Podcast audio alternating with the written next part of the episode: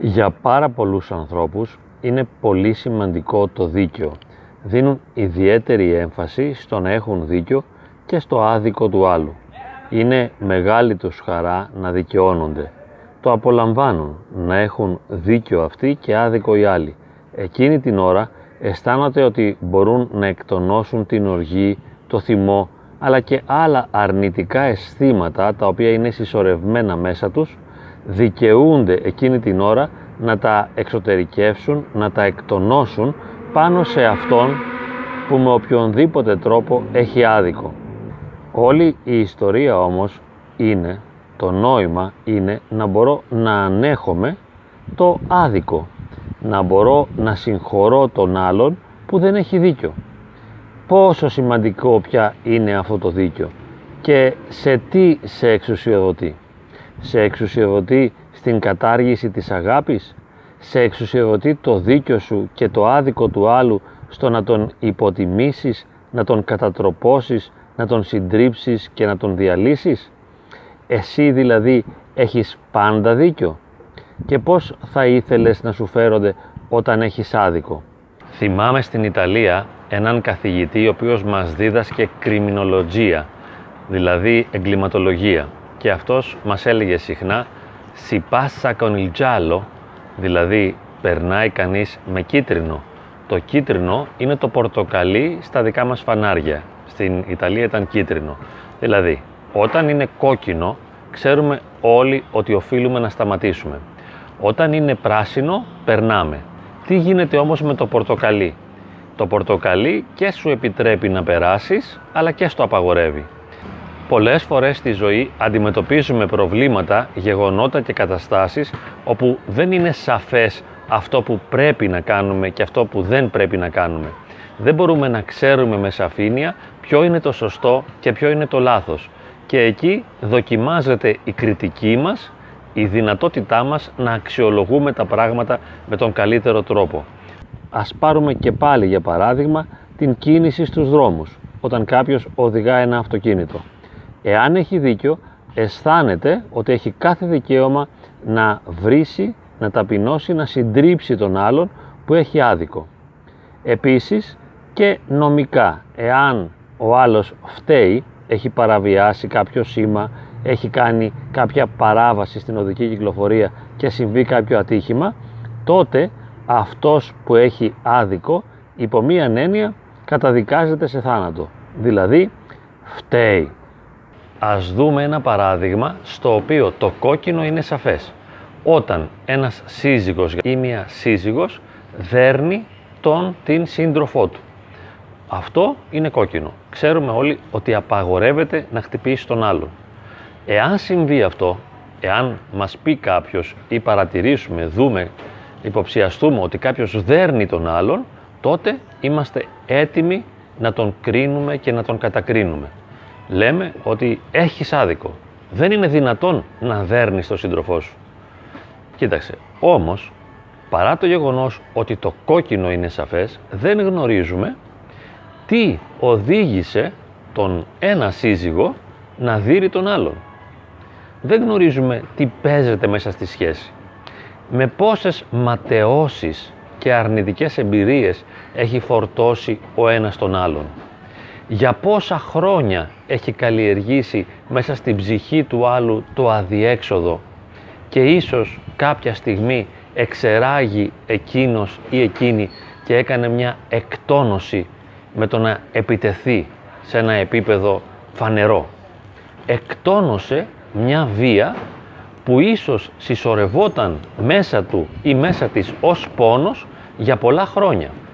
Ενώ λοιπόν είναι σαφές το κόκκινο στην πραγματικότητα δεν είναι. Άρα και εκείνος ο καθηγητής δεν είχε απόλυτο δίκιο, γιατί δεν έμπαινε βαθιά μέσα στα κίνητρα ή ως εγκληματολόγος δεν τον ενδιέφερε ιδιαίτερα η ψυχική ζωή του ανθρώπου, όσο η κοινωνική ισορροπία, η κοινωνική τάξη. Σε ένα ψυχολογικό επίπεδο λοιπόν ακόμη και όταν φαίνεται ότι κάτι είναι απαγορευμένο, δεν μπορούμε να είμαστε βέβαιοι ότι είναι όντως απαγορευμένο. Ας δούμε τώρα μία περίπτωση του κίτρινου. Εκεί που δεν είναι σαφές το τι πρέπει να κάνεις και το τι όχι, το τι είναι σωστό και το τι δεν είναι σωστό. Ας μιλήσουμε λίγο για τη σεξουαλική ζωή. Έχουμε πάλι δύο συζύγους. Ο ένας θέλει να κάνει σεξ και ο άλλος το αρνείται. Εμείς μπορούμε να πούμε βέβαια ότι δεν είναι δυνατόν να αρνηθείς την σεξουαλική επαφή από τον σύζυγό σου. Σε κανένα επίπεδο, ούτε ψυχολογικά, ούτε πνευματικά, προτείνεται αυτή η άρνηση της σεξουαλικής ένωσης. Όλοι θα λέγαμε, όχι, καλό είναι να συνάψεις σχέση με τον σύντροφό σου, να μην του αρνείσαι, να μην τον στερείς, ώστε να μην αυξάνονται και οι πιθανότητες να σε απατήσει. Όμως, πώς μπορείς να κάνεις σεξ όταν δεν το θες, όταν δεν προέρχεται από βαθιά μέσα σου ως διάθεση, όταν δεν είναι καρπός της αγάπης. Πώς μπορείς να κάνεις έρωτα με τον εχθρό σου; Και πολλές φορές εχθρός σου είναι ο σύζυγός σου ή η σύζυγός σου. Και στην περίπτωση λοιπόν αυτή, όπου δεν είναι απόλυτα σαφές αυτό που πρέπει να κάνεις και αυτό που δεν πρέπει να κάνεις, εμείς είμαστε έτοιμοι να κρίνουμε τον σύντροφο, τον σύζυγο, ο οποίος αρνείται τη σεξουαλική επαφή. Βέβαια, ενώ κατανοούμε ότι δεν είναι σωστό να αρνείται κανείς τη σεξουαλική επαφή και τη σεξουαλική σχέση, συνειδητοποιούμε ότι ίσως υπάρχουν λόγοι οι οποίοι αποτρέπουν τον σύντροφο από το να έρθει σε σεξουαλική επαφή με τον άλλον και δείχνουμε μια κατανόηση, εδώ είναι το κίτρινο, δεν είναι απόλυτα απαγορευμένο, παίζεται λίγο το πράγμα. Είμαστε πιο συγκαταβατικοί σε αυτό, γιατί μπορούμε να το καταλάβουμε κάπως καλύτερα.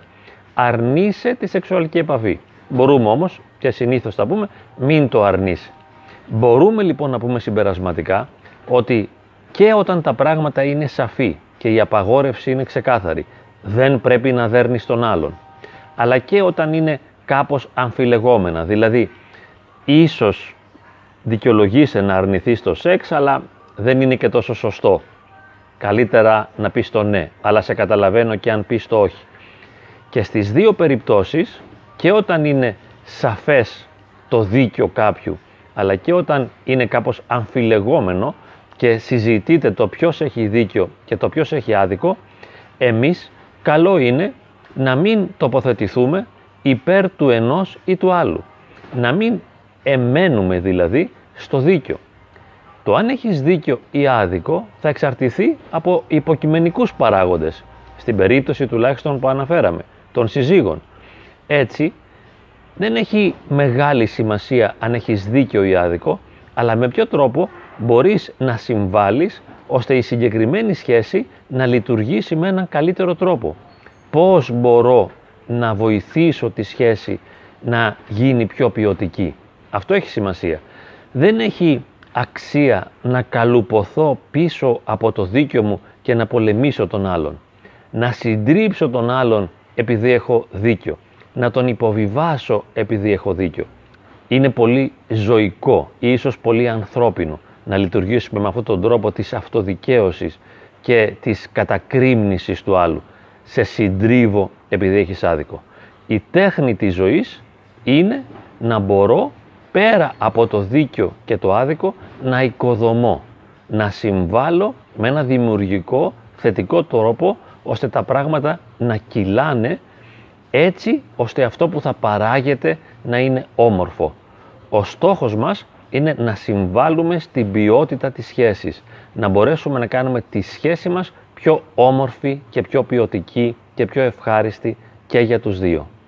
Ακόμα και στις σχέσεις των μικρών παιδιών πόσο μεγάλη σημασία έχει το περί δικαίου σε εισαγωγικά αίσθημα.